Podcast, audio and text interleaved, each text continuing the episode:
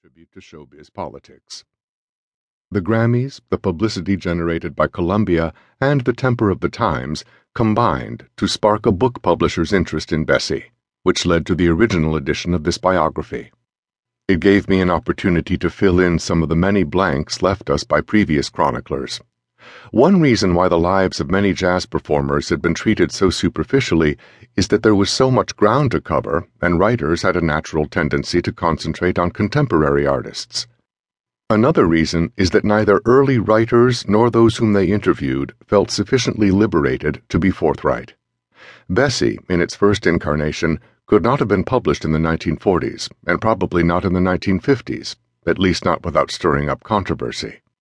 In 1972, we were urged to tell it like it is, but few jazz writers did, so I decided to throw political correctness to the wind and concluded, by way of convenient rationalization perhaps, that the Empress of the Blues probably would have been no less candid had she lived to write the book herself.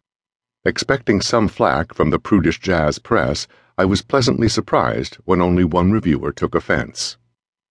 In the 1930s and 1940s, when jazz literature was limited to the occasional book, one would not have had difficulty finding people with personal recollections of Bessie.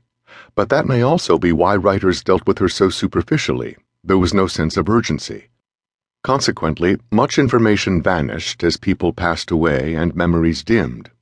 Still, a remarkable number of recollections were preserved mainly because the folk and blues revival of the late 1950s and early 1960s sparked renewed interest in the origins of all African American music and those who had helped shape it. Were it not for a chance meeting with Ruby Walker a few months earlier, I might not have accepted the offer to write a Bessie Smith biography. Ruby and I had become friends, and our many conversations about Bessie, with whom she toured for 15 years, had made it clear to me that a book needed to be written.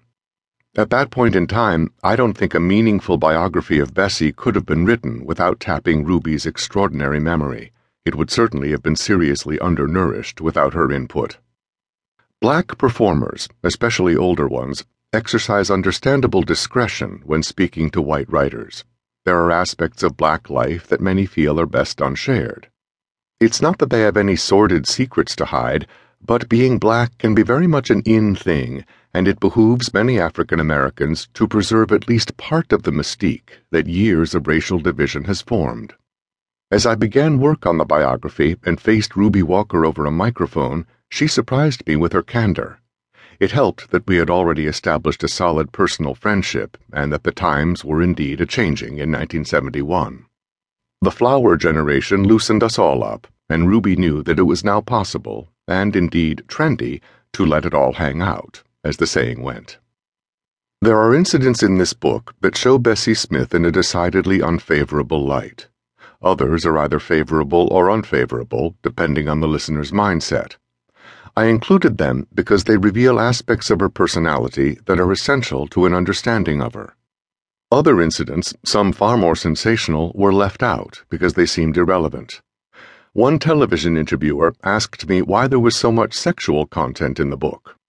I replied that I had probably dealt conservatively with that subject, that I had included only a few of the incidents of backstage promiscuity, and that I had, for example, left out any mention of the German Shepherd. The interviewer decided that it was time for a commercial break. Bessie Smith cared remarkably little for the good opinion of others. She sought acceptance as a human being, but she would not alter her ways in order to gain it. As I have indicated, I like to think that a Bessie Smith autobiography would have held very little back. In 1971, writers were beginning to face the reality of drugs on the jazz scene, but jazz artists were generally portrayed with Hollywood like detachment. They were there, they played, they recorded, and one presumed that they had a life beyond music, but no details were offered. I knew, therefore, that the candor of this book might offend and that its dispelling of myths might disillusion. Having read a number of superficial biographies and heard performers laugh at their naivete, I felt obliged to paint as accurate a portrait of Bessie Smith as could be produced at such a late date, and although the early 1970s was a confused period of ethnic polarization, I felt that the ethnic disparity between me and my subject should not be inhibiting. No writer, black or white,